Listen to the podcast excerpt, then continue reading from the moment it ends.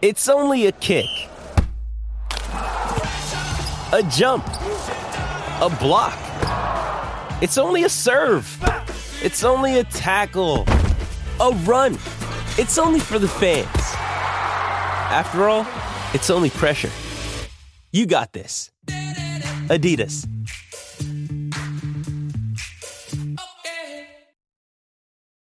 This episode is brought to you by Hyperice, the leader in advanced warm-up and recovery technology. They have tons of innovative products, like Venom-heated wearables to help soothe sore back muscles, Normatec compression boots to speed up recovery and increase circulation, and Hypervolt massage guns to improve mobility. Loved by athletes like Naomi Osaka and Erling Haaland. Try them yourself. Get ten percent off your order with the code MOVE at hyperice dot com. What's Pro Football Focus doing? Last week they had Brady. This week they got Brady. We're doing it. We're literally doing it differently from everybody else. As a matter of fact, moving forward from this point on, I will not make reference to P F F. Ready to get into it? Yeah, yeah. All right. We're going team by team. I will be very careful about slinging stuff. Am I going to get sued? We got legal on this? I like football, I like football season, all the things that go with it.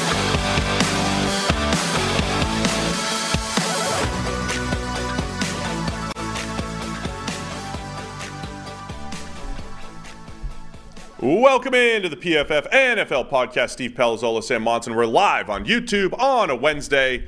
It's our midweek show, which, mean, which means uh, hey, we can talk about anything here. No, today. Great. Uh, the title says about? N F L midseason awards. Forget that. All pro team. We'll probably talk a little bit about that. But we've got emails. We have winnings. Yeah. From bets. We got our first uh, payment. The guy that cashed out his bet because he was on the hook for two hundred dollars worth of coffee. Uh, wanted to cash out early because one of his bets had already gone to hell. Um, although, actually, in fairness, he wanted out before Kirk Cousins tore his Achilles. Uh, he sent us one hundred dollars worth of Death Wish coffee. So yeah. Here it is, lined up beautifully in front of the desk here. On the desk, I guess. Yeah. Death Wish is not a sponsor, but they no. might as well be here because, yeah. uh, look, they're getting free uh, free publicity. Free to advertising. At least forty people right That's now. Right. To at least forty people. Live in the chat. Mm-hmm. forty-three um, so, now. So, yeah, we got uh, all sorts of fun stuff. We'll talk a little N F L trends. Scoring's down. Why is it down? All sorts of fun stuff. Mm-hmm. Where do you want to start? Well, if we can go anywhere. Let's, just, let's go outside the box. Where do you want to What do you want to talk about? And we have news. Let's talk N F L news. Okay. Carson Wentz ah. has been signed by the Los Angeles Rams. He has. A full circle move, even. Is it full circle? It's not full circle no. at all. I liked how, uh, I think it was Rap Sheet was saying, the Rams have now had four first-rounders from the two thousand sixteen class, four like top twelve picks or whatever. Uh, Jalen Ramsey, Wentz, Goff, and someone else. And, uh, yeah, and people who say the Rams don't have first-rounders, they get them later. They get them later, yeah. yeah. It's like, I forget, was it the, let someone else test drive them. The Falcons at one point had assembled like seven first-round defensive linemen or yeah. something. It's like, you know, there's oh, look at the number. They're all bad. That's why they're on the Falcons no, and not wherever the hell they were drafted. They just got, you know, run into the ground by other teams. Ah, okay. And then, or uh, other teams got to experience their inexperience. Hmm. Mm-hmm. And then, uh, anyway, Carson Wentz might be uh, playing some football for the Rams while Matthew Stafford's hurt. Yeah, perhaps, potentially. I mean, what, so when is their bye? It's upcoming sometime. Is it now, or have they got another week before the bye? Well done. Thank you. I should. I mean, you know, some people, Let's professional see. people, might have looked at this before this show. Uh, no, we. This is like um, I like the Wen- the Wednesday show.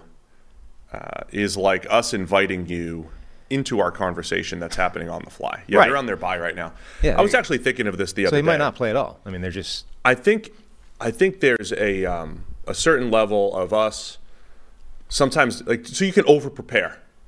I you think could. for podcasts. We don't. You can under prepare as well. Okay. Which line are we closer to? I'm not going to say.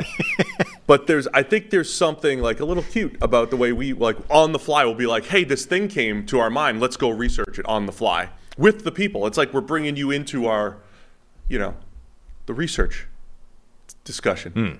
Anyway, the point I was making is that they have a bye right now. He might not see the field at all. Honestly, this feels like a a manifestation of the fact that Carson Wentz might have accepted life as a, an N F L backup at this point.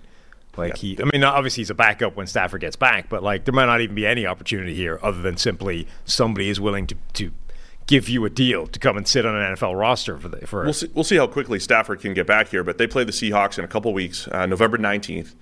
So you've got uh, about eleven days to get ready for the next game if you're Carson Wentz or Matthew Stafford. So, yeah. Is there anything I mean, else to add to that? Brett, I mean, the Brett Rippon experience. Brett Rippon got cut yeah. yesterday. It was not a great game for him on Sunday, and so the Rams brought Wentz into the building. Yeah, I, I, that's the thing. It's a reflection more, I think, of Brett Rippon and the fact that Stafford has, you know, a fairly extensive injury history and may miss time generally than it is, uh, oh, look, there's any kind of, not a competition, but like, you know, a real chance of him starting a significant period of time. I think it's simply Stafford gets hurt a lot. We've already had to put Brett, Brett Rippon in a game. It went atrociously, so we'll go in a different direction there. And Carson Wentz, you know, is, is probably a better quarterback than Brett Rippon, you would hope. Rams sitting at three and six. That has them right now currently as the number twelve seed in the uh, N F C. But anybody, like right now the Vikings are the seven seed at five and four. It's still pretty wide open there because we're halfway through the season. There's a lot of teams with, you know, four and five records, three and six records who are still technically, you know, in the mix. Mm. Hashtag in the mix. The chat doesn't, the chat doesn't come with uh, heat all the time, you know, because people like Walt are in there, but that's a phenomenal question that's in there that I'm going to put to you right now because okay. you need you need to answer it. Brian Linehan asked the question, do you think that Arthur Smith, as the son of a billionaire, doesn't use his high-value draft pick because he views them as appreciating investments like sports cars, paintings, or trading cards? You know, you get these people that buy like a Ferrari, and they don't drive it because it's just depreciating it. You, you put it in a airtight bubble in the garage where it just goes up in value, and then you sell it in the future. So Bijan Robinson is his Ferrari. Why would I put miles on that clock? Oh, man, this is good. This is this hits at so many levels, right? Brian Linehan, great job in the chat. Appreciate you being here with us on a Wednesday. He's speaking to you, right? Person who wants to understand the billionaire. Mm. And, you know, it's it's just one layer removed, the billionaire's son, and trying to get into the psyche yeah. of an I've officer. Never understood those people. I mean, in my eyes, the people that buy those cars and just sit them in, in a garage and never touch them are assholes. Like, the whole point of being a billionaire is that you can take your Ferrari, wreck it, and it doesn't matter. Now, the get ones... One. Yeah, exactly. Yeah. It doesn't matter if you ruin it. Now, the people that I understand a bit more... You see them racing at, like, the Goodwood Festival of Speed and stuff, where it's like a fifty million pound Ferrari tearing around and getting, you know, putting it in serious jeopardy. There are people that essentially create, like, absolute replicas of those things, right? Like, they build them from the ground up. It's identical to the original one, but it's not an original one. So it's not worth the same amount of money. And they will therefore race the replica one, right? Because if you wreck that one, it doesn't matter. It just costs you money, and it's not... You know, it's not the original thing that you're damaging. Those people I understand. The people that just go, no, I'm not, I can't, I can't drive this thing. That would be terrible. Those are the people I don't get. So if you're a billionaire, there's no point in being a billionaire unless you're going to take the fancy toy and use it. Yeah, I mean, I think the the interesting question there with Arthur Smith, and he had some he had some more quotes that people were responding to yesterday. What do you say now? Um, I don't like doing this. The quote Duncan. I don't like quote Duncan. Don't quote Dunk that. Just tell me what he said. Uh, but but I also I didn't hear the context or whatever. I don't know if he's I don't know if he's just trolling people at this point. He has to be. But um, he said something like Bijan's really good quote away from the ball. Yes. Right. Yeah. Um, that was it.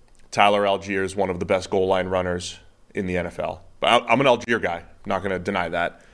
And I mean, you could you can make fun of Arthur Smith all you want. I told you on the review show, Tyler Algier, his short yardage runs the other day should have been the difference in the game if Josh Josh Dobbs wasn't, you know, superhuman in the comeback attempt. Algier should have had the game winner. He was, he was really good running down the stretch after he sucked the first half of the game. I'm just saying. Um, so, yeah, those are the quotes people were kind of yeah, I mean, back on to. Yeah. He's, it's one of those things that just sounds silly even when you're even when you're right, you know? Like, he probably is pretty good away from the ball. He probably is quite a good decoy. These are things that are all true. Uh, it's probably still not the best way of using them. You know, that's the point overall. Like, Randy Moss at his peak would have made a great decoy. Doesn't mean that that's all you employ Randy Moss for when he's busy carving up people for twenty-three touchdowns. You know, put the ball in the air, let Randy Moss go to work. Like, Bijan Robinson is probably an outstanding decoy. He's also an outstanding running back, so just give him the damn ball and watch magic happen. That's what I would probably do. Yeah. Is give him the ball a little bit more. Um, I will say, old uh, former P F F er Scott Barrett, I think, was very tongue in cheek with his analysis here, but it's kind of true. The fact that Arthur, it's a it's a weird history for Arthur Smith, right? Because you could, on one hand, say Jonnu Smith's having his, you know, Jonnu Smith has only really produced under Arthur Smith mm-hmm. in Tennessee and now in Atlanta with an absolute dud in New England in the middle after getting paid. Uh, Cordarrelle Patterson, he turned into a full-time running back. full-time, right? Patriots had dabbled. Arthur Smith's like, full-time running back. Right. He was awesome. Algier, fifth-round pick, who had an excellent grade last year, over five yards a carry last year. Like, there's this world where Arthur Smith has done well with the non-Ferraris, but now he also has Ferraris too, and you got to figure out that balance. I just feel like he is the type of person obsessed with overthinking it, right? Yeah. Like, I, you're going to be expecting this, so I'm going to come out of my world. I'm going to spend the next, you know, weeks trying to devise something that you can't possibly be expecting.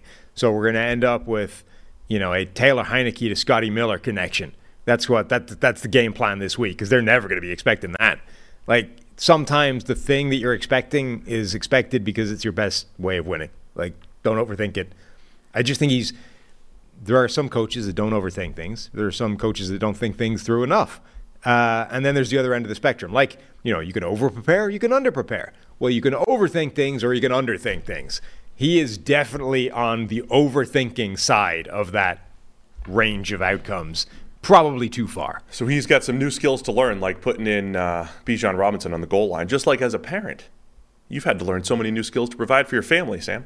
How to do copious amounts of laundry, meal plan for even the pickiest eater, and now how to protect your family's financial future. Fabric by Gerber Life provides an easy one-stop shop for your family's financial needs, offering high-quality term life insurance policies plus other financial solutions in one easy online hub. Fabric was des- was designed by parents for parents to help you get a high-quality, surprisingly affordable term life insurance policy in less than ten minutes. Fabric has flexible policies that fit your family and your budget, like a million dollars in coverage for less than a dollar a day. So get your personalized quote in just minutes, and then apply when it's convenient for you. It's all online and on your schedule. You can go from start to covered in less than ten minutes with no health exam required. So join the thousands of parents who trust Fabric to protect their family. Apply today in just minutes at meet fabric dot com slash P F F N F L. That's meet fabric dot com slash P F F N F L. M E E T, fabric dot com slash P F F N F L. Policies issued by Western Southern Life Insurance Company, not available in certain states. Prices subject to underwriting and health questions. Yeah. All right, do you want to talk a little bit about this uh, all-pro team and... I didn't see the All-Pro team. I saw midseason awards uh-huh. by our guy Gordon McGinnis. Okay. One of the uh, almost originals at P F F. Almost originals. Him and I were hired full-time right around the same time, twenty eleven, twenty twelve. twenty twelve. Um, the M V P race that you love discussing. Mm. Uh, doesn't. There's no real consensus here. I don't think there's a real consensus for M V P. Gordon went with Lamar Jackson. Um, all, we always talk about the quarterback being, you know, the guy for M V P. Um, if you just look at our highest graded quarterbacks or the most valuable quarterbacks using P F F WAR, you would you would land at guys like Lamar Jackson, seven and two Ravens, Josh Allen, but his team's only five and four. Sam, yeah, you see, Patrick Mahomes is not having the same type of statistical season. They're seven and two, but it's far more of a defensive driven uh, effort by the uh, the Chiefs this year. Tua, who I think statistically is having maybe the best year, but, you know, they haven't done much against good teams. Um, honestly, Kirk Cousins and Jared Goff, Kirk Cousins before getting hurt would have put, probably been in the discussion, given what Minnesota's been doing. Jared Goff and the Lions, Trevor Lawrence maybe has a chance to to get into the mix with the Jags, who are six and two. Jalen Hurts with the Eagles, because they're seven and one. But nobody on that list. It's like, man, this is a slam dunk. So Gordon went with uh, Lamar Jackson here, which which I get. Yeah, there have been some people pointing out um, this season that the winner of M V P, so it's always, with all these awards, you have the question of well, who win, will win versus who should win. Uh, either way this year, I think it's a question mark so far through the first half of the year. But people have been pointing out that the winner of M V P typically goes to somebody ranked very highly in total E P A, essentially, right? So basically, how good was the team's offense? I'm gonna. All I'm gonna say is mm-hmm. the nerds who looked at that. Yes. The nerds. I say that in it's an endearing term. It's not. Should also just look at. Have you tested the same thing against, say, passer rating? Yeah. Well, because I think I think passer rating would give you the same results. I mean, I'm not I, saying it's a better stat. I'm just saying. Yes. The I think, implication, really quick. The implication there. Is that the voters understand E P A, use E P A, in in in that that's the driver. When the reality is, pass like they understand passer rating, they look at passer rating and touchdown to interception ratio, which is the biggest driver of passer rating, and passer rating is probably the thing that gets you there more than anything else, or as much as E P A. So carry on. I don't know if I'm it's even that complicated. I think it's just sort of saying that this particular statistic Let's essentially see. is articulating I'm going the backwards. thing that voters are using, which is who's at the helm of the best offense, who happens to win. Like, I think you could predict M V P by looking at like two or three very, very blunt parameters, which is the quarterback of a very good offense who has won enough games. Because that those are the only two things we're looking for here. Yeah, I mean, if you win ten plus games and your offense ranks in the top three of the N F L, you're probably M V P. Yeah, you're in the, the end. You're in the mix. Right. Anyway, the point being, uh, at various points through the first eight, nine games of the season, there was a front runner for this, but then every one of those front runners had a couple of games where they played badly. Yeah. So Brock Purdy for a while was like running away with total E P A, and then Brock Purdy had a couple of bad games, and now people are people are like, is Brock Purdy even good anymore? Uh, Josh Allen was right up at the sharp end, but Josh Allen had the meltdown on in week one against the Jets, and then Josh Allen threw an interception and was outdueled by Joe Burrow uh, against the Bengals on Sunday night. Tua has been, you know, right at the sharp end of this thing, but the Dolphins' offense runs off the rails every time they run up against good defense. So Tua's shine is is washing off. Jalen Hurts has been pretty good, but not you know as, not even as good as he was last year. It seems hard to make a case for M V P for him. Mahomes, that offense has not been firing. Like, there isn't a clear M V P candidate, honestly. Was oh nine was the year Peyton won, I think, M V P? Okay. But Drew Brees, like the last time passer rating wasn't the biggest driver was two thousand nine. When Brees led the league in passer rating, led the league in touchdowns, and apparently because he never got an M V P vote, is that right? Brees was Brees, that a, uh, was that a thing? Like, we, he never vote. won M V P. He probably got a vote because we would hear more about that, yeah. like the Russell Wilson thing. I mean, it's literally pass. It's been passer rating every year except when Lamar was third in his year and Cam was like sixth or seventh.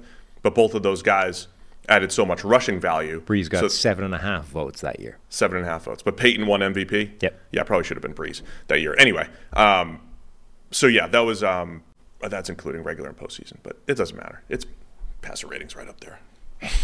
This would be one of those years, though, if you're looking for other. Ant- far of that year. But like, if, so everybody expected Mahomes to be the favorite this year. He still has this opportunity to play the Bills, the Bengals. Like, they'll.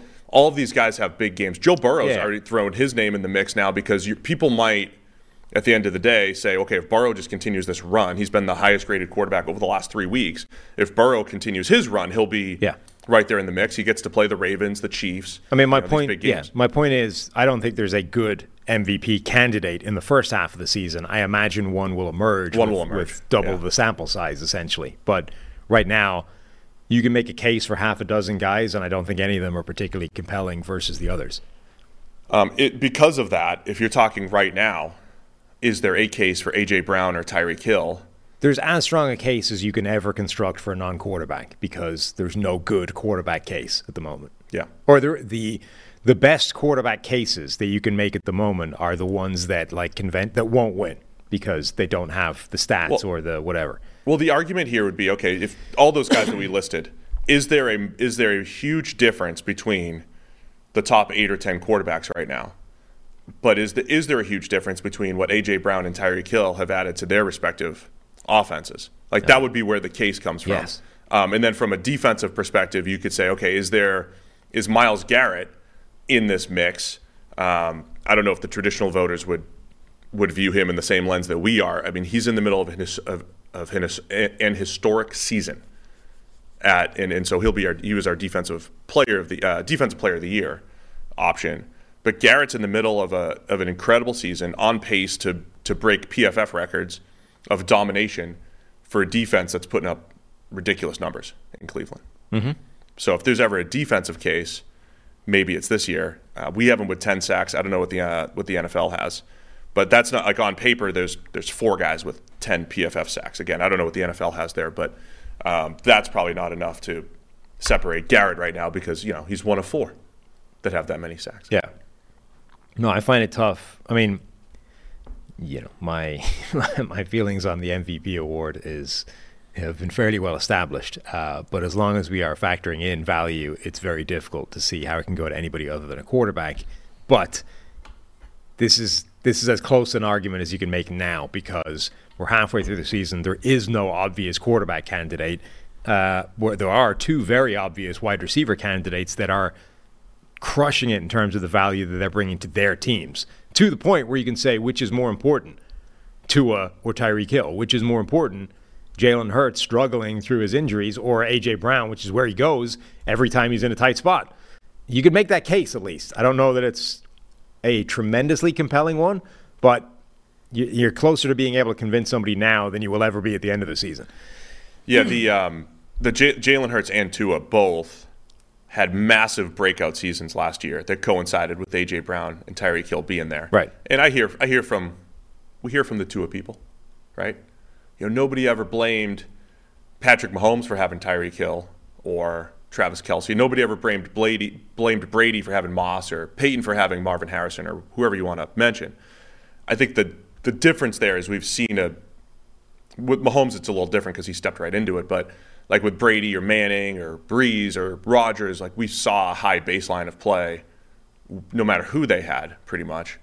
But when they did get the top guys, then it's like, all right, now you're winning M V Ps and going to Super Bowls. The problem with Jalen Hurts and Tua, why we want to give so much credit to the receiver, is like Tua was averaging six yards per attempt, right? Tua was doing nothing of nothing very good in the N F L other than pretty decent win-loss record, right? Was not playing very well. Not a good offense. And then he got Mike McDaniel and Tyreek Hill, and things went, you know, through the roof. Jalen Hurts, not great. He was okay. Led the team to the playoffs. Like, he played pretty well. But then he became an M V P candidate. Got M V P votes the next year when A J. Brown showed up. Like, that's right. That's the A B analysis we're doing with, with uh, the two former Bama guys. I always thought it was quite a neat um, statistical quirk along those lines that in oh seven, Tom Brady's career – Uh, single season touchdown number jumped by the exact number of touchdowns Randy Moss brought to the table. Like he went, he increased his previous base or his previous best by twenty-three touchdowns, which is the number Moss got that year. In terms of like, hey, how much impact does an elite number one wide receiver have? I just thought that was always a neat. These twenty-three touchdowns. Right. It turns out he has twenty-three touchdowns impact on Tom Brady's best season. Uh, okay, well, we've been saying there is no obvious quarterback candidate. Dan O, however, would point out that C J. Stroud is now an obvious M V P candidate. fourteen touchdowns, one interception. He's the obvious M V P, Stephen. He didn't say that. He said he's in the discussion. Like, you know, it's – I don't think it's crazy because they're all in the they're all in the discussion. It's not crazy because there's no obvious one. Yeah. Okay. But, I mean, it goes back to um, how much the, the credit pie and everything. Mm-hmm. The Texans, I mean, playmakers, like the – is Nico Collins playing well? Is Dalton Schultz playing well? Like, are they doing good things on the field? Yes. They hadn't. I mean, Schultz was like a good possession guy in Dallas. Nico Collins was a fine number three receiver with some potential. See, and um, Noah Brown, Noah Brown going off on Sunday. How much is C J. Stroud unlocking some of these guys right now? In addition to Bobby Slowick, not just because he's our friend, but he's like the latest rendition of the Shanahan tree going and elevating quarterbacks. Yeah, I mean, you know, I don't want to – I don't want to recuse myself of C J. Stroud analysis because of my priors, but I think we can – Forget the forget the priors for a minute because it doesn't really matter. It doesn't think, really matter. I think we can say that C J. Stroud is playing extremely well without saying he's M V P. Like, his numbers – The number he's not playing as well as the numbers say, right? The numbers are fourteen touchdowns, one interception, like an eight point one yards per attempt. That's those are like league leading numbers. But even in terms of P F F grade, there is like fifteen grading points between Tua and C J. Stroud. So if you were looking at box score numbers and fourteen touchdowns, one pick, passer rating, you know, yards per attempt, whatever the number is you want to look at, you would say, wow, C J. Stroud has as strong a case as anybody. Those numbers are literally unmatched. Nobody else has a fourteen to one touchdown interception ratio, but the grade is nowhere near that. He has eight turnover-worthy plays. Now, he's thrown the ball mo- more than most people, so he doesn't have a bad turnover-worthy play rate, but eight turnover-worthy plays, one interception. But it's not summed up in the one interception. Right. That was the that was what I was saying about Mahomes a couple of years ago. He had, he was like twenty-five to one halfway through the season, and I was like, well, the one could easily be nine. Right. Like, I mean, that's Josh not Allen, the thing to look at. Josh Allen has the same eight turnover-worthy plays, but he has nine interceptions. Yeah. Like, sometimes the numbers don't necessarily track with where they should. So Stroud's, Stroud's breakdown is interesting too, and it's come, by the way, like where it's, you know, what's the last thing you saw? Shouty show approach, right? It was the unbelievable. La- the last it was thing unbelievable we saw, on Sunday. Yeah, the last thing we saw was the best game of his career and one of the best games of any quarterback in this season. So if all you care about is the last, you know, seventy-two hours worth of information, yes, C J. Stroud is M V P. If, however, you're looking at eight or nine games, you're like, no, he's not. Um, Well, yeah, Stroud has three other P F F grades under sixty. Um, just the previous week, he lost to the Panthers. They lost to the Panthers, right? And he got outplayed by Bryce Young, who has not been good this year. I mean, that's the last thing we saw from Stroud, though, was outstanding. And so, yeah, I, there is a way to say very impressed by Stroud. Unbelievable rookie season so far. Probably wouldn't put him in the M V P conversation, but I kind of get where that discussion's going because Houston was – picking number two overall, doing nothing. And where most quarterbacks come in and struggle because they went to a bad team, C J. Stroud is coming coming in, and him plus Bobby, the scheme, elevating this entire group. Like, they shouldn't have a good offensive line. They shouldn't have a group of playmakers where they're like, man, how are we going to cover all these dudes now? How are we going to cover Tank Dell and Nico Collins and Dalton Schultz? They, they shouldn't be doing that, but they are. Under Stroud. Um, this is the nature of the midseason M V P stuff, though. Remember, two years ago, Jonathan Taylor had a four-touchdown game, and everybody's like, well, maybe maybe Jonathan Taylor should be the most valuable player mm-hmm. because I just saw him score four touchdowns right. and beat the Bills, who were really good that year. And maybe it's Jonathan Taylor. And that's the problem with the whole M V P thing. Like, if you didn't think the guy was the M V P the first eight weeks, whatever he did in week nine should not change your opinion. Right? Nobody was like, man, Jonathan right. Taylor's M V P through eight weeks. But in week nine, you know, he's got to be the M V P. He just scored four touchdowns. Yeah, so when you're when you're dealing with, and this is just another rule why M V P is stupid, but if you're in the world of small sample size for M V P, like, hey, who's the first quarter M V P? Who's the first half M V P? I don't think one game can win you that award, but I think one game can be disqualifying. Like if you're in a if you're if you've had five games and one of them was awful, you probably can't be M V P because that's no. twenty percent of your season has been bad.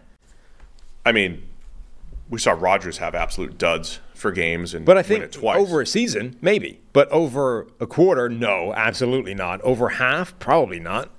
The smaller the sample size, the more disqualifying the problem, those bad games are. The one other thing about M V P that I'll say, um, a lot of people treat it like this horse race, whatever. We're like, this guy's first, this guy's second, this guy's third, and they're all neck and neck, when sometimes that's not the case. I think right now that is the case. Like if Tua goes and balls out or Mahomes goes and balls out, you could be like, oh, he's vaulted back to the top. top. That makes sense. But there's other times where the leader is so far in front. Like, don't switch them week to week. Like, the leader can be in front for three straight weeks because he's so far ahead. Um, we don't necessarily have that going on right now. Um, some of the other awards Gordon went to, Offensive Player of the Year gives to Tyreek Hill from the Dolphins. I think Tyreek or A J. Brown both have that strong case. Mm-hmm. Defensive Player of the Year, Miles Garrett. And uh, Offensive Rookie of the Year, C J. Stroud. I'm good with that. I think that makes sense. Defensive Rookie of the Year, Jalen Carter of the Eagles. Yep. Uh, D- Defense Player of the Year is just going to be a an absolute titanic battle all the way through the season. I mean, Myles Garrett is the guy for us. You can you can make a pretty strong case for like six different guys, and I don't think any of them is a yep. anything is wrong. Like if you said Max Crosby, Defensive Player of the Year, sure. Uh, you know, T J. Watt, Dexter Lawrence, Micah Parsons, Nick Bosa, any of those guys have a pretty strong case. Like, it's insane how strong the field is for Defensive Player of the Year.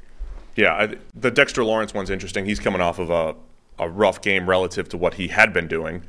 Um, no pressures last week. Right. After having fifteen. Yeah. But he's still sitting there with forty-four pressures. For a nose tackle. For a nose tackle, right? On pace. I, he has the same number of pressures as Nick Bosa. Yeah, that's that's absolutely insane. Um, from a real voting standpoint, people will still look at sack totals, and they'll look at team defense impact. And there's no way at the end of the year that they're looking at the Giants' defense being like, man, Dexter Lawrence, and you know, he's the leader of this great defense. That'll probably disqualify him with real voters, but he deserves a shout out. ninety-two point three overall grade, ninety-two point two pass rush grade at a position that is easier to double, more difficult to get pressure, and he's on pace for eighty plus pressures this year at nose tackle, which is crazy. That is a crazy number. That's a very good number for an edge rusher. It's an it's a very good number for any interior defensive lineman, outstanding number for any interior defensive lineman. It's out of this world for a guy who does line up predominantly straight over the center. Yep, it's crazy. Zero tech. I'm going to see how long we can keep the dead air. Oh, that's good podcasting. I think Garrett's definitely the guy, though, right? I don't think there is a definite guy. I mean, Garrett's playing outstandingly. For us, he is. Yeah. Garrett is playing outstandingly. I think you can make an argument for, as I said, half a dozen guys, and I don't think any of them are wrong. Like it's it's just too close. All right. I could find my next uh... – talking A G one here, if I could find it. Let's talk a little A G one, Sam. We did have – we had somebody reach out looking for the promo code, looking for the link mm-hmm. at A G one. So so listen up. We'll get it to you. Um, the da- the, it's the daily fina- foundational nutrition supplement that supports whole body health. We drink it every day here on the P F F N F L podcast. Love it because it gives us the daily nutrients to kick off the day. All all great athletes have that one thing in common. They take care of their bodies, and a huge part of that starts with optimizing whole body health. A lot of them also drink A G one. That's why we're all huge fans here. With every daily serving, we're setting, setting ourselves up for success with seventy-five high-quality ingredients that give us the key daily nutri- nutrients to support energy, focus, strength, and clarity. It's that microhabit that delivers macro benefits and helps just about everybody take great care of their health every single day. So you just mix that one small scoop with water, drink it first thing every morning, drink it with my coffee, and you're done. I also like that it costs less than three dollars a day. Pretty good, if you ask me. It's a really effective daily habit with high-quality sourced ingredients, a win-win for everybody here on the P F F N F L podcast. So if a comprehensive solution is what you need from your supplement routine, try A G one and get a free one-year supply of vitamin D and five free A G one travel packs with your first purchase. So here's what you're going to do. You go to drink A G one dot com slash P F F. That's drinkag, the number one, dot com slash PFF. Go check it out. Get your free stuff and uh, support the podcast. We appreciate everybody and appreciate the person that reached out looking for it. Mm-hmm. Hopefully they enjoy their A G one. Yes. Um, did we have an all-pro team up there too? Yep. Where's that link? Where's that link? Got it. Anything stand out to you here, all-pro? It's just, uh, do you want to go through it? Okay. I'll just read it out. Mike Renner. Offense. Quarterback, Lamar Jackson, because we just gave him M V P. Lamar and Josh Allen. Derrick Henry at running back with Raheem Mostert. Tyreek Hill and C D Lamb. Uh, so Tyreek Hill and A J. Brown at receiver with C D Lamb and Justin Jefferson coming in at second team. Travis Kelce at tight end. Uh, Brandon Ayuk at flex. Christian Darrisaw at left tackle, left guard. Tyler Smith. Center Jason Kelce. Right guard Kevin Dotson from the Rams. Great pickup by the Rams there. And then right tackle Penei Sewell. Discuss. Uh, I mean, I think there's a lot of... A lot of common names there. Yeah, and there's also a lot of surprises there, I think. I mean, Tyler Smith having the season he's having is something worth pointing out. He is playing absolutely spectacularly this year. Not a surprise guard. If you have the draft model. Okay. Ooh. Okay. Ooh. Just saying. Kevin Dotson at right guard. It's going to be a shocking one for a lot of people. Dotson's an interesting one because he, he generally graded well for us as a pass blocker, not so much in the run game.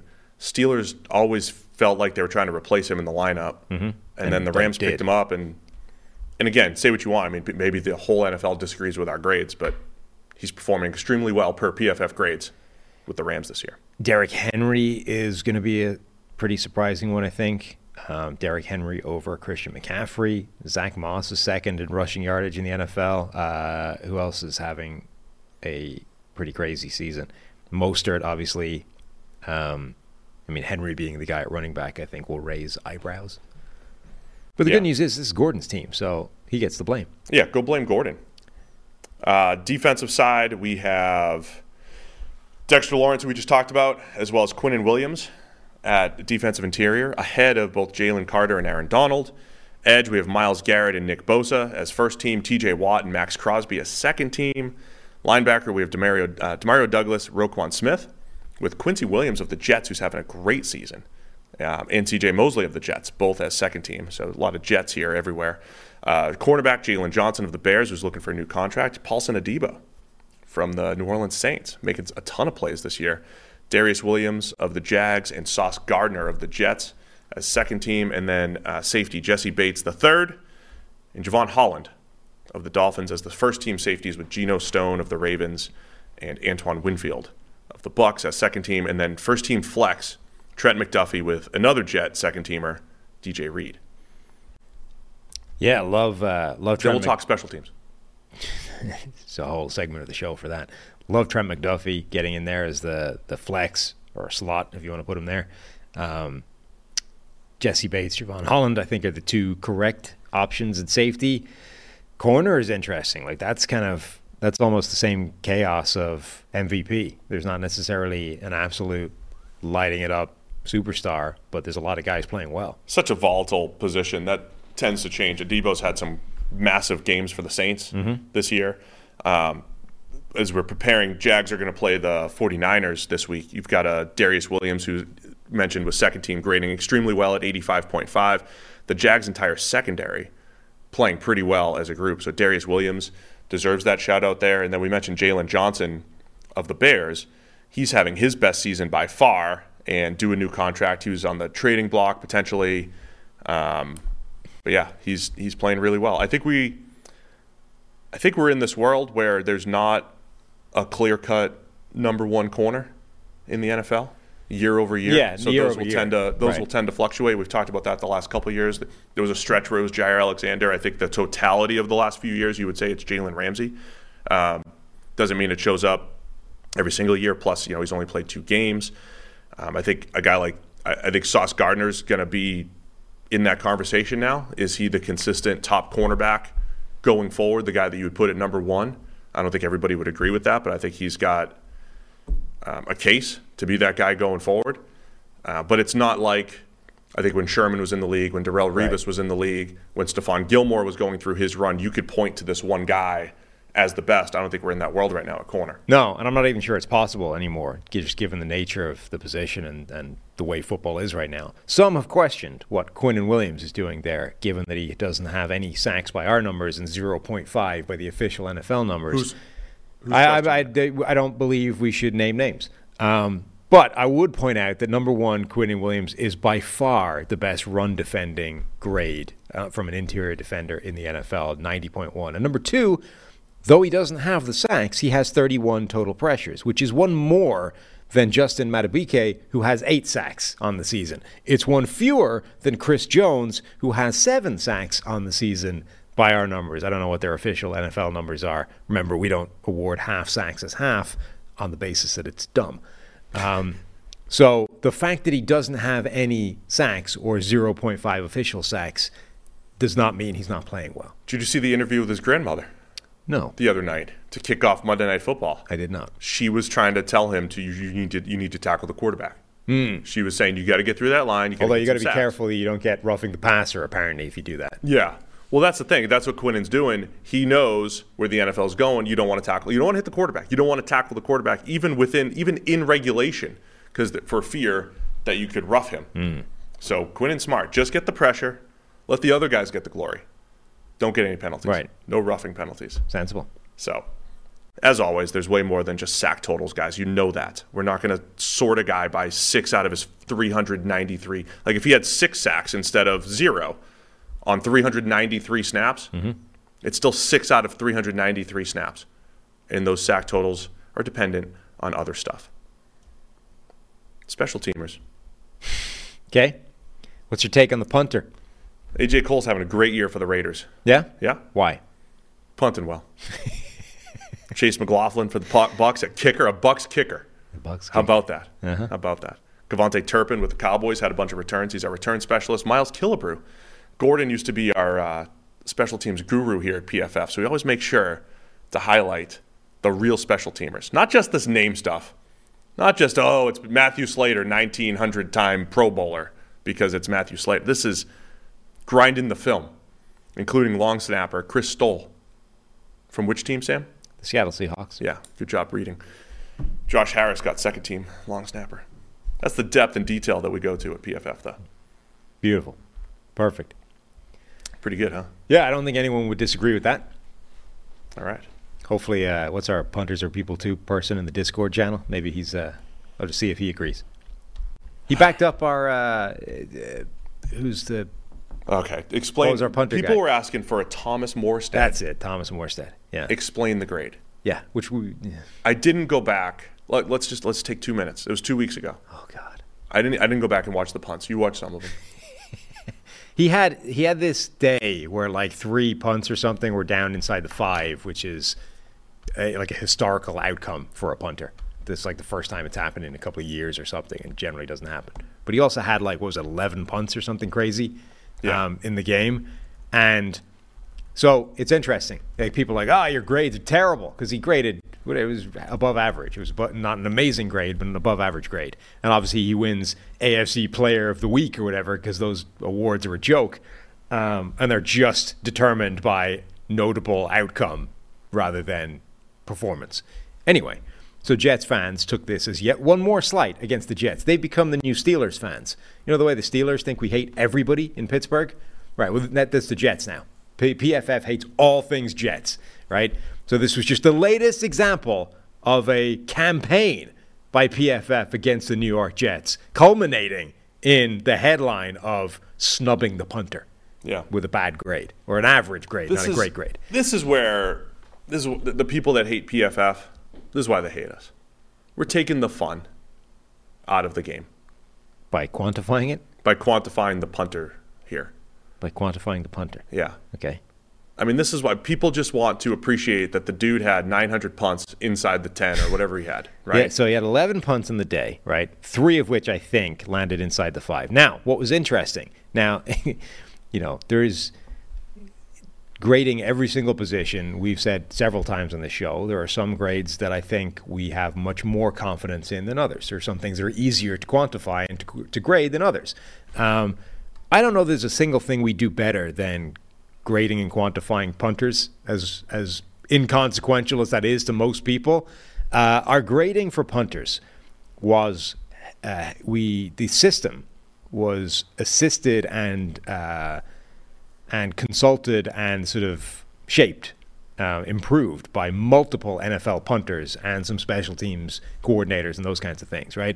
So it's essentially this matrix of hang time, direction, distance, uh, depending on where you are in the field, it varies, and all these kinds of things. And so multiple N F L punters helped put this together and sort of verified that it's sound and it makes sense, including...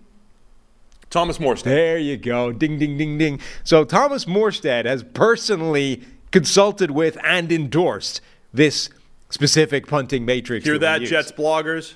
Hear now, that? One of the critical tenets of this punting matrix is that punters, much though you will hear announcers claim the opposite every time they punt there, basically don't control the bounce of the ball, right? You hear all the time, oh, he put backspin on that one. Look at the English. It checked up inside the two. It's an amazing punt, right? They don't control it. Sometimes it's going to bounce forward. Sometimes it's going to kick right. Sometimes it's going to bounce back, and you look like a superhero. They do not control that much as they might want to, or there's like techniques to try and maximize it. They're basically at the mercy of luck, right?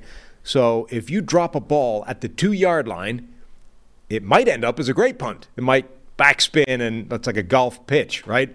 Or it might kick forward, bounce into the stands, and you look like an idiot. It's like, that was a terrible punt. It's a touchback. It was awful. Uh, unless you kick it perfectly out of bounds. Yes. Which like the which the matrix, right. matrix accounts for. If you exactly. kick it right over the two-yard line out of bounds, you'll get full credit for that. Correct. If you drop one right on the two-yard line, the closer you get to the goal line, as far as landing spot, the less credit we will give you. You're actually going to get deducted, because more often than not, that's going to become a touchback. Once you get very close, yeah. And yes. certainly when the field is wet, the way it was in that game, you control it even less, because the, the ball isn't going to do what you want it to do when it hits the wet turf and skids. Now, one of those punts that landed in or ended up inside the five, if you watch it bounce, it kicks right. Like it lands somewhere, I don't know where it was, but reasonably close, and then kicks right and goes out of bounds rather than into the end zone. Like it didn't do the thing that people claim is deliberate, this backspin and checking up. It kicked right. Nobody in the world can do that. He just got lucky with the bounce. And it ends up being a great outcome, but not necessarily a great punt. So our guy, our one punting super fan that listens to the podcast, he went through and did his own grading and came to the same conclusion we did. It was a reasonable grade or reasonable game, not an all-time historic great one. He just got all-time historic outcomes from it. That's that's that's why people get mad, Sam. We took this fun punter game and said there's there's stuff out of his control that led to that. When uh, Alvin Kamara had a six rushing touchdown game, we said, well, there's there's other stuff involved. There's the line. There's bad defense. There's opportunity. And we took the fun out of it. We're just taking the fun out of everything, Sam. And the thing is, but I think it was real. I Morstead has probably had significantly better. I mean, has had significantly better games than that, where oh, he has he always, received a significantly better grade. I, I think I remember the last time I checked punter grades four, five, six, ten years ago. He always seems to grade well with us, right? Yeah, yeah. Morstead's good punter, mm-hmm.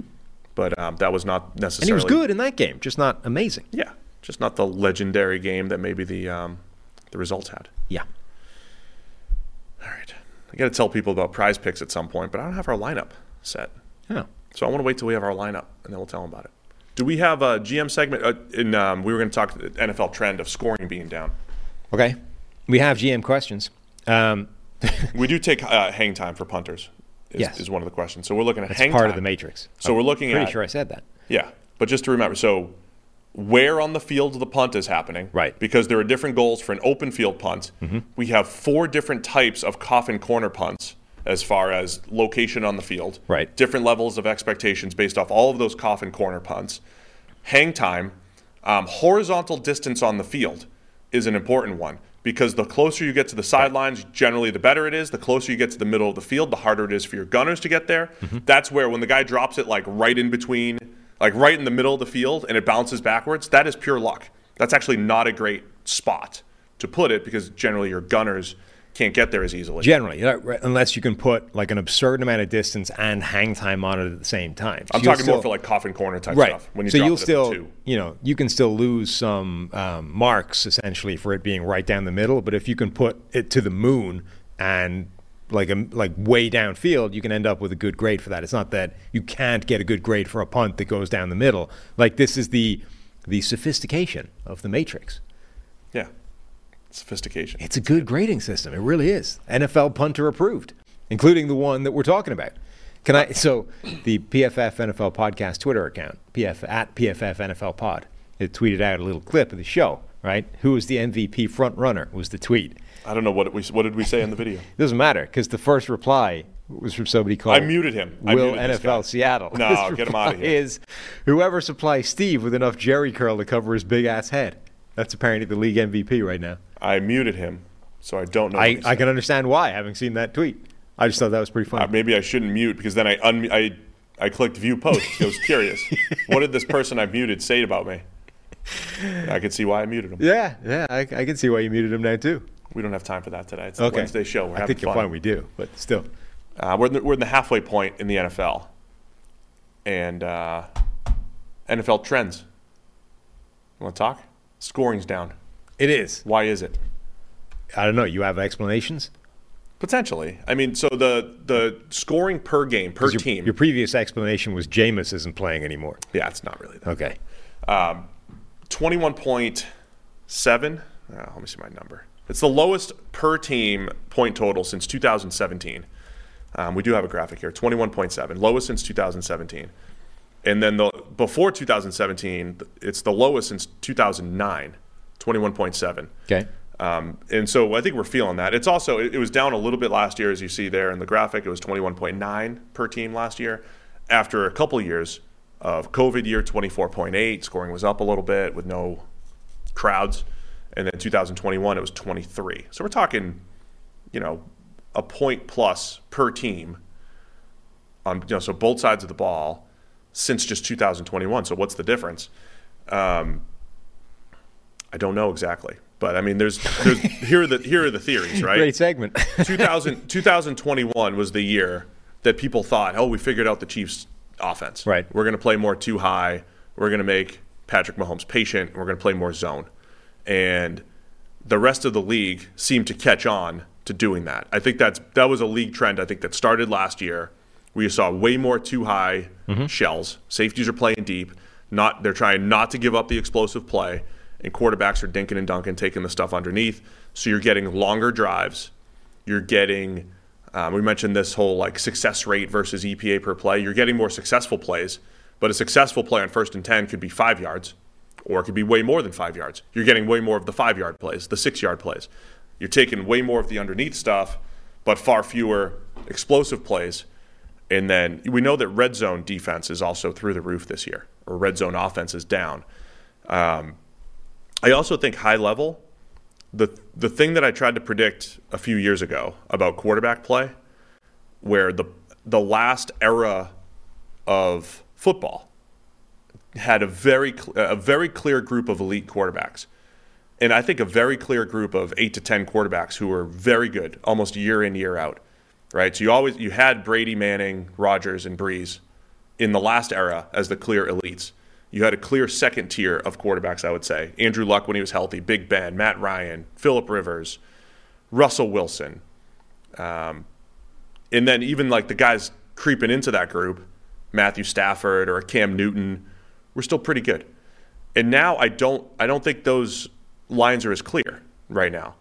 Um, I don't, you know, you could say, hey, Mahomes is the clear number one quarterback if you were just ranking them, but he's also not playing the best this year or getting the best production, right? That'll still fluctuate just a little bit. I think you would say it's Mahomes, Josh Allen, and Joe Burrow, and maybe Lamar as the top four guys, but you still need more evidence before it's like definitively those top guys that are higher than everyone else, I guess. So quarterback play across the board, I think, is just closer to the mean.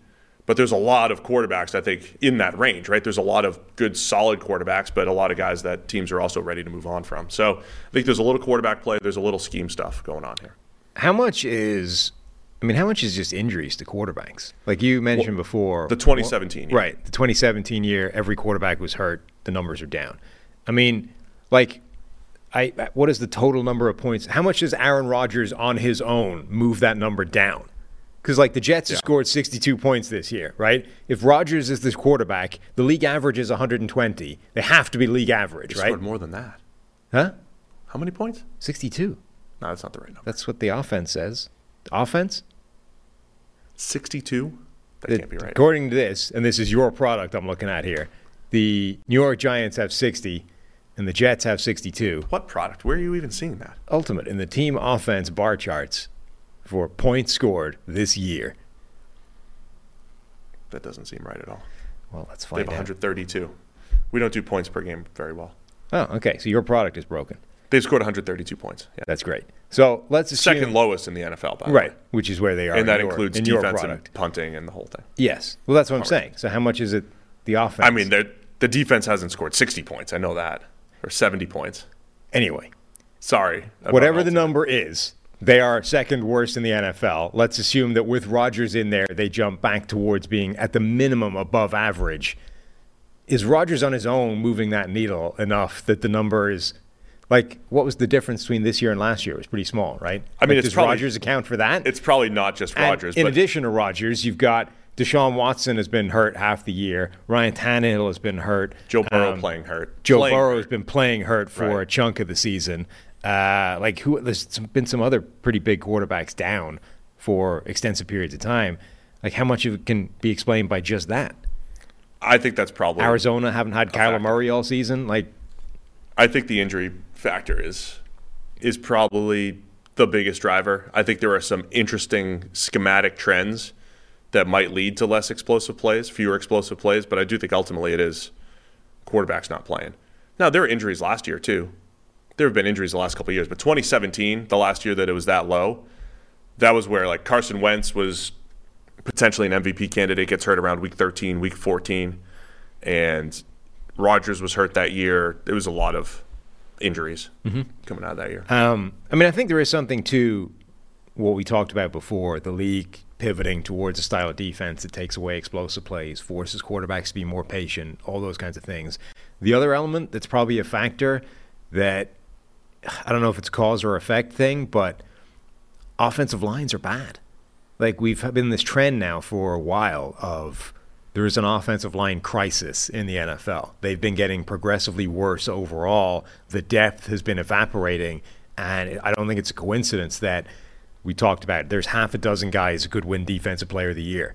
I mean, there are edge rushers and pass rushers everywhere, and there aren't enough offensive linemen that can contain it. So how much is that actually driving the shift in offense away from, like, we saw what happened when the Jets tried to just drop back and pass the ball. It was like annihilation, right? There are teams out there that cannot play that way because they don't have the offensive line to block for it. I think where you feel that, maybe I'll try to look this up.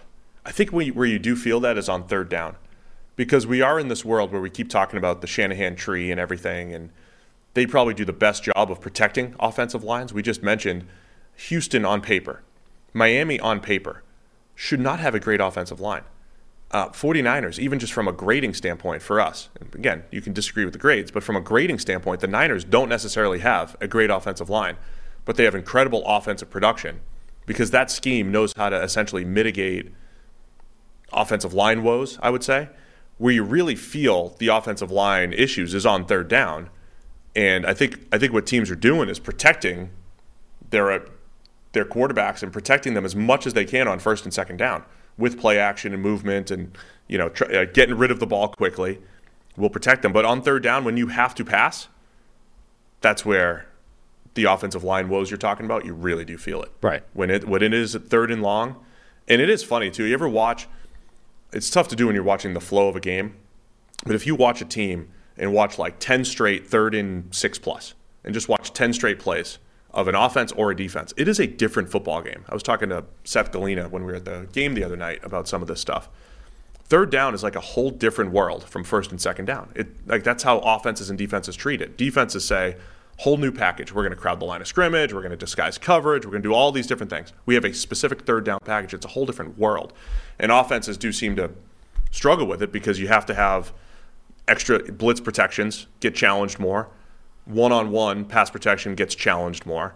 And we do have a lot of young quarterbacks as well, a lot of young first and second year starters around the league. And I think all of that stuff's probably adding up. Yeah, and it's it's this interesting dynamic because people sort of look at the explosion of passing in today's N F L and think, well, it's sacks have never been um, easier to get because look at how much more teams are passing. I sent you that. I tweeted it out as well. Like the back in two thousand four, there was a graphic dumping on Andy Reid for having the temerity to pass the ball in the red zone, right? The rest of the league like runs the ball way more than they pass the ball in the red zone. Andy Reid was out here slinging it like it was two thousand twenty-three, right? twenty years ago. And people were ridiculing him for it.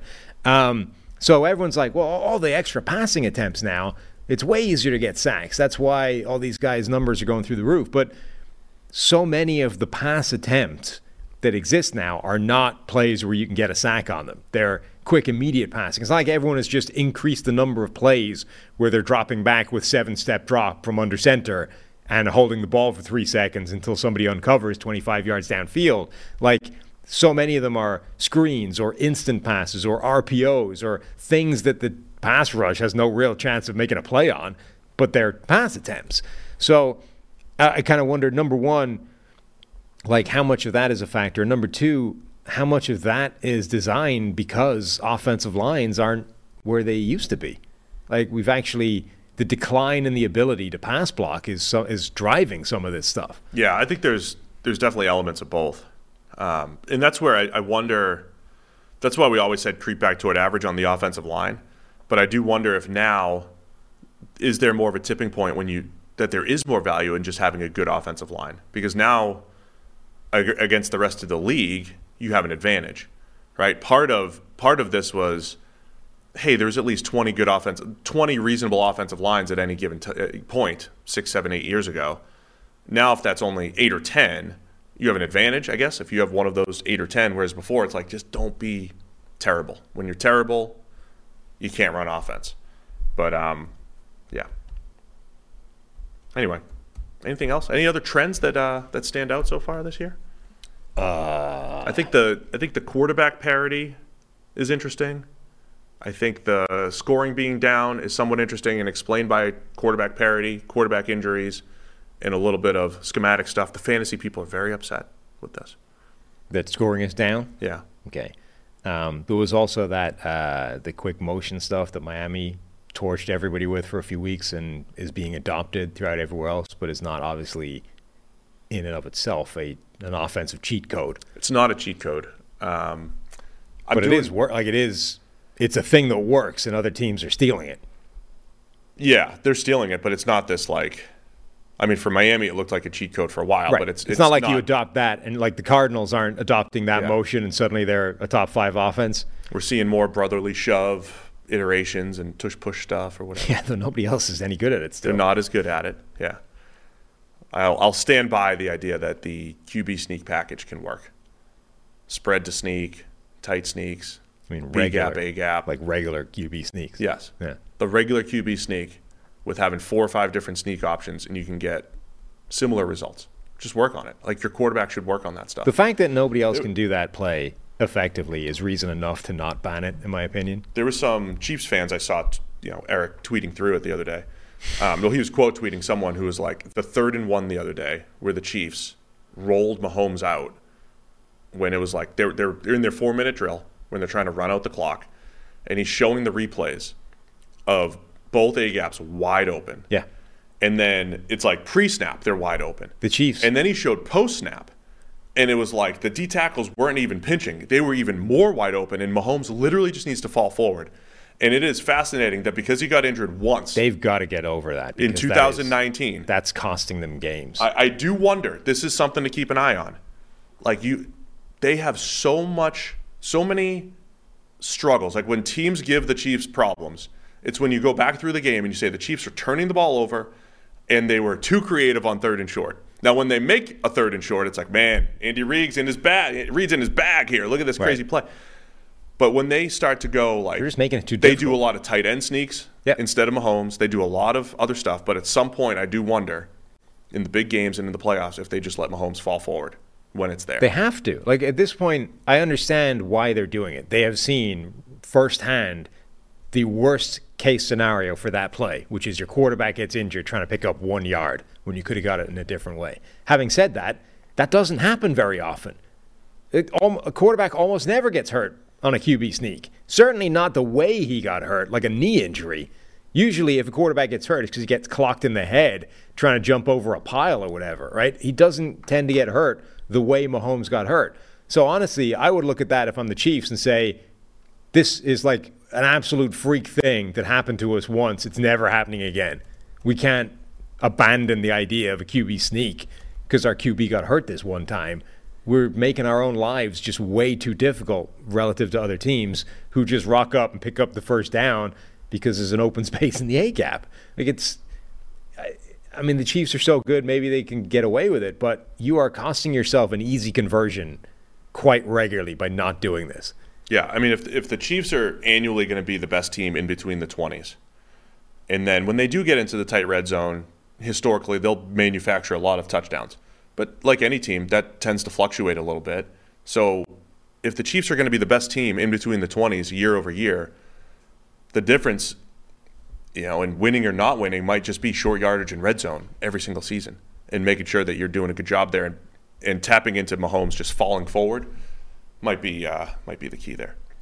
All right, so I am going to tell us about tell everybody about our friends over at Prize Picks. Um, so tomorrow night, you're, I, I need to get your opinion on this one. The Prize Picks projection for Jonathan Mingo is thirty-three and a half yards. No, no. Jonathan Mingo against the Bears. And as we know, we can we can pick more or less. Yeah. And as a Jonathan Mingo fan, yes.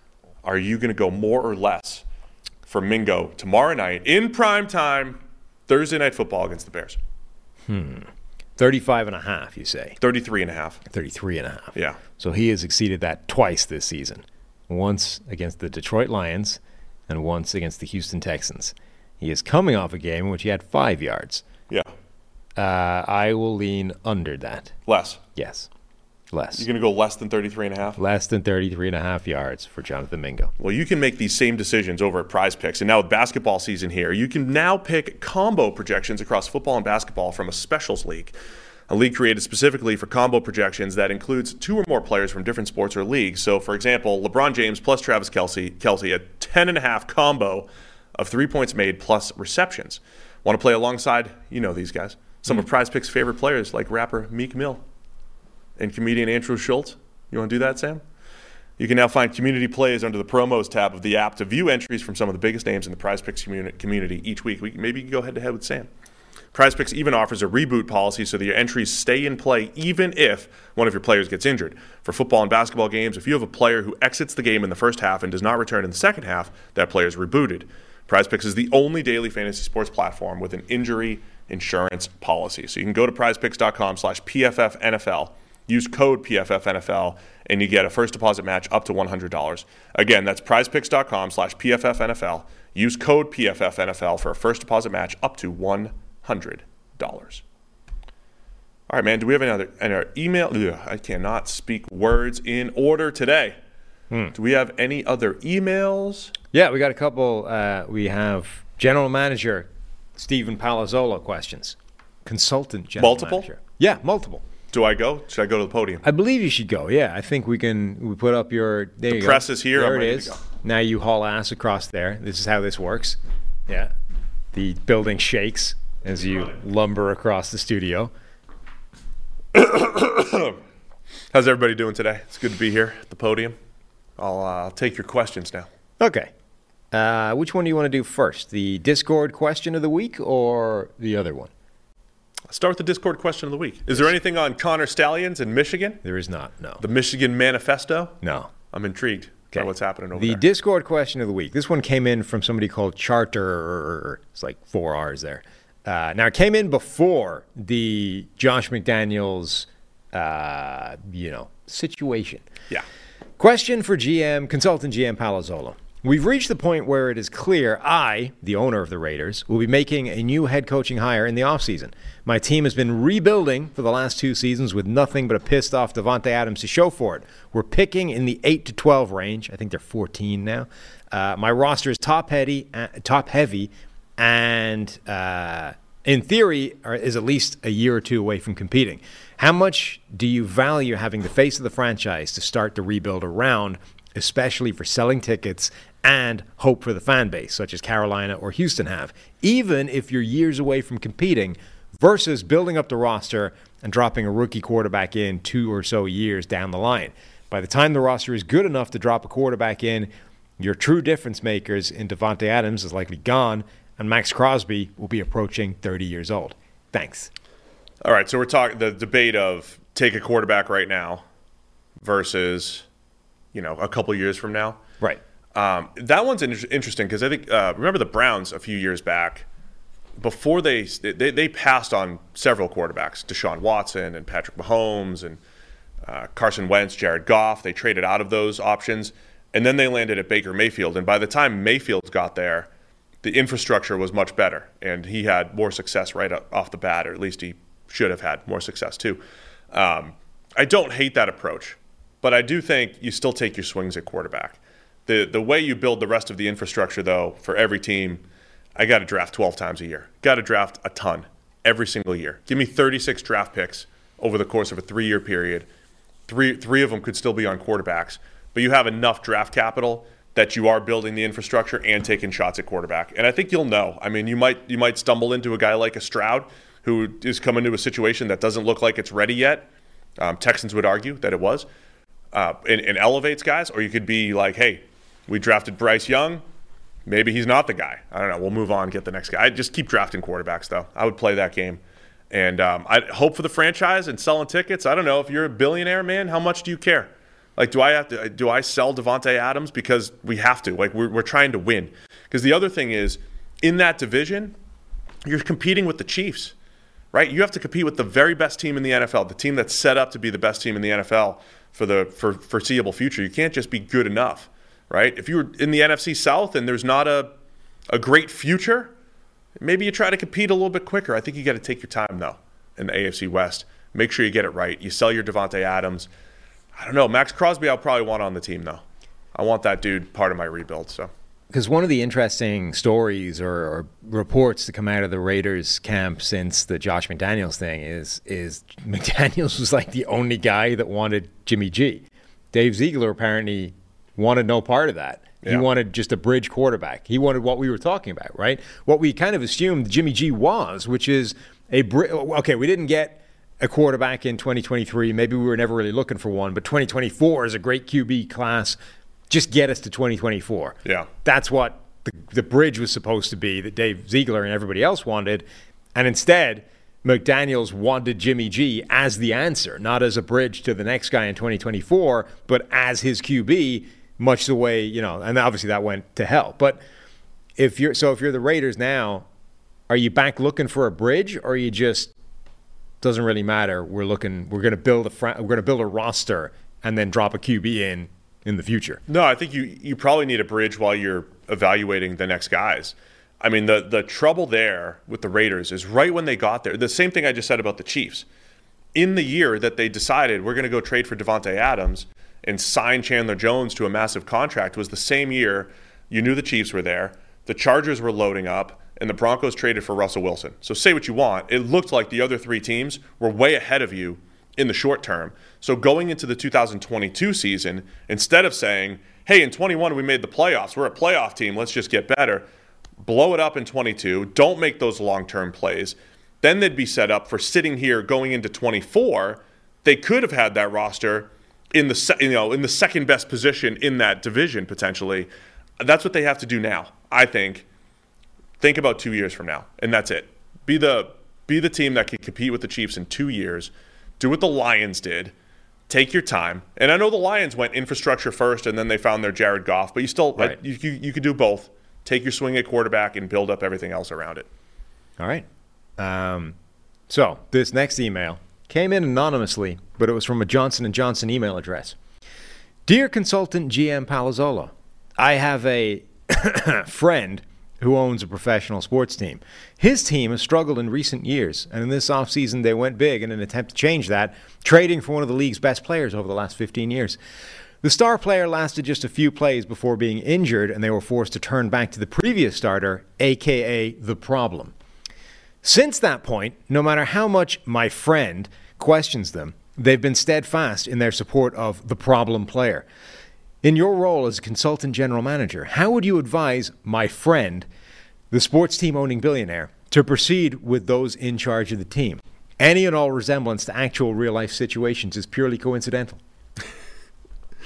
So you're saying there's a backup quarterback, maybe not playing all that well, yeah, on a team that might otherwise be good and or dominant on defense. Correct. Okay. Yeah, this is a tricky one here. um, I think it's, I, I think it's a, the challenge here is separating, let's say, a Robert Saleh as the head coach, just hypothetically. Uh-huh. I think it's tough separating everything that they've built there in this hypothetical place, the New York Jets, hmm. which appears to be good, right? I mean, if you if you dropped Jared Goff on the Jets right now, the same way the Lions have Jared Goff, are we speaking about them differently? Forget Aaron Rodgers, just say Jared Goff. Have the Jets, hypothetically, done the same level of good that the Lions have done, building that team? Now, the offensive line, we got some we got some issues there, but everything, the defense has been outstanding. Like everything else is pretty good. Sorry. Getting nervous at the podium here. So, did I screw up the shot? Then, if the head coach, like if his biggest woe is decision-making on the quarterback, I got to step in. I got to step in and say, look, we can win. We could have won this year. You know? We could have won with the Jacoby Brissett. We could have won with uh, a Josh Dobbs. Maybe they should have traded for Josh Dobbs. Now, it's a, it's a tricky one because this uh, hypothetical team put all their eggs in one basket. And I think they might just have to suck it up this year and, you know, hope that they get Aaron Rodgers back next year, hypothetically. Hmm. It's a tough answer. Yeah. I think everything that they've done has been more good than bad. And but I would hate to just judge the coach and the things that they've built there by sticking with the backup quarterback too long. If that's the worst decision he's made, we can we can get around with we can get around that. Well, that's the thing. So, like, because they are so, if you're, if you are a team-owning billionaire presented with this situation, at some point you just walk in there and, and crack some heads and lay down the law and say, "Look, enough of this. Zach Wilson isn't the guy." But what's the other option? Anything. Anything. What are the other options? Like, I don't care what the answer is. Just make a change. Any change. And then what's a successful season? I know I know Rodgers thinks he's going to come back this year or whatever it might be, but what's a successful season? Can you, you go nine and eight? You know, if they had a Jacoby Brissett and you go nine and eight, are you going to sacrifice? I mean, there's there's a there's an element of get to next year. and assume Rodgers is going to come back, and you do you really want to give up draft capital that's going to help that uh, rebuild that offensive line, get a little younger at receiver? Um, I, I feel like they got to think about next year and just say, man, we had some bad luck. Dude fell over and f- after four plays. What are we going to do? That's it. Hmm. I see. That's get the to next season. I don't. I, they're in a tough situation, and you can argue there's no win, right? There's there's no there's no good to come from this. You're, yeah. You had you anticipated Aaron Rodgers. There was a world where Rodgers even acts as a mentor, and you know makes like almost fixes Zach Wilson, maybe brings Wilson around in a year or two years time, and all of that went out the window after four or five snaps or whatever it was on that first game. So you're screwed. There's no fixing that. But it's the steadfast refusal to look facts in the face. And, like, yeah, you know what? It's just not Zach Wilson. Like, anything, anybody else. Somebody I will else. Say, make a change. Doesn't matter. That is a bottom five offensive line that's had to be shuffled and reshuffled. And it looked like they were in the right trajectory O-line-wise until this offseason.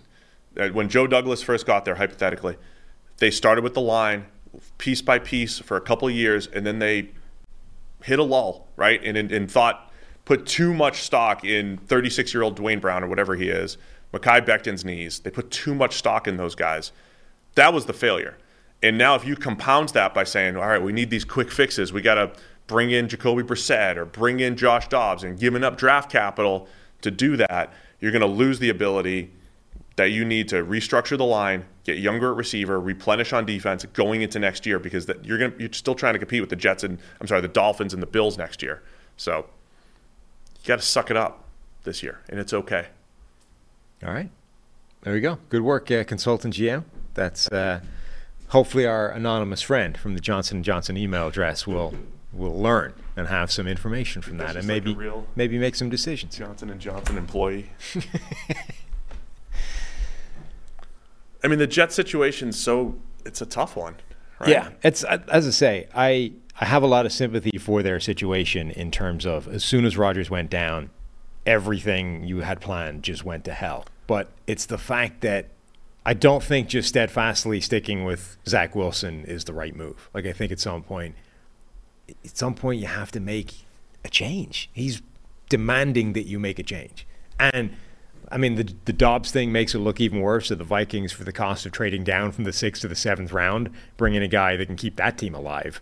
Like, does Josh yeah. Dobbs coming into the Jets improve the situation versus Rodgers or versus Wilson and the two quarterbacks that they evidently won't play over Wilson, right? They have Tim Boyle as a backup and Trevor Siemian as a backup. And they're like, no, we're not putting either of those guys in. Well, at which point, go find a Dobbs or Jacoby Brissett was probably available for something, maybe too much, but like there were moves that could have been made that they have refused to make in lieu of like, no, Zach will get us through, but he isn't. Yeah. Another fifty-nine. He's got a fifty-nine grade this year. It looked like he'd, ha- he'd had a three-game stretch grading in the sixties and seventies, but back into the fifties the last two weeks yeah. for Wilson. Right. And you feel, again, you see it. You feel it. With a defense that knows this is the dynamic. Like, we can play out of our minds in a game and still lose by double digits because the team stinks on offense. Like, yeah. that's unhealthy for a roster. And, again, I'm I understand. I'm intrigued by Wilson still if there was a better line in front of him. I think this situation is, like, he's it's not untenable. Great. He's not progressing. And it's not a great right. situation outside of throwing to Garrett Wilson. So in that situation, I just don't think that burying your head in the sand and saying, no, this is the best we can do is the right option. Like, I think at some point it almost doesn't matter that you might not be able to find a different solution, a better solution. The point is you need to try, because half the team is over here saying, dude, throw us a lifeline here. We're killing teams on defense and it still doesn't matter. And you're like, nope, this is what we're doing. That's not helping. Like, you need to just try something. It doesn't even matter if you succeed. The try, the act of trying extends your, you know, the belief on defense, because they're like, all right, we can buy into this for a few weeks, and then in a few weeks, then you got to try and do it again. But, like, just going, no, Wilson's the guy is not going to work.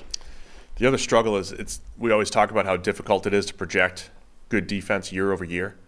And so you could say, well, the Jets were awesome last year. There'll be some regression this year, and there hasn't been right. at all. They've been better. Outstanding. So now it becomes, can they actually do it a third year? right? Um, you get one year older. You know, guys like C J Mosley aren't getting any younger. All the guys that are playing great are either one year toward getting paid or just getting too old. Can you keep it going one more year for when a forty-one-year-old Aaron Rodgers comes in? You know, that's where the Jets are right now. Our friend, uh, anyway, our friend Joe Banner didn't think that the um, the Jets made the right move bringing in Rodgers because the O-line wasn't in a good spot. Yeah, I don't.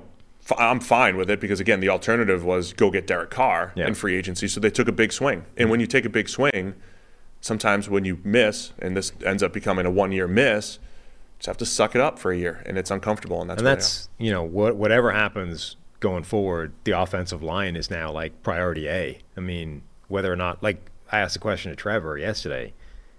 I mean, is this thing even any good if Rodgers is the quarterback? If he didn't get hurt, like I'm that curious offensive to see line what is terrible. He does behind that line. Yeah. I mean, he would have way, way more answers. He'd sure. get rid of the ball quicker. But when when when Rodgers is your quarterback, the standard is like we think we're we're going to be able to win a Super Bowl. Right. So every year we analyzed the Packers. We said, are his playmakers good enough? We mm-hmm. thought the line was good enough. Are his playmakers good enough? Well, you can ask both questions for the Jets. Does he have enough besides Garrett Wilson? And does he have enough? This would be the worst offensive line he'd played behind yeah. ever the way they're playing right now. So I don't think we've I don't think the offense would be that good either way. Yeah, so like their their biggest task is going to be in the offseason overhauling an offensive line and making it halfway decent so that if Rodgers comes back next year, you know, off the Achilles and at at that age, it can still work. The chat says Sam Darnold back in New York would be better than Zach Wilson. That's, that's probably not I mean, incorrect. Grading wise, that's probably true. Yeah. Yeah. Anything else to add to this? No.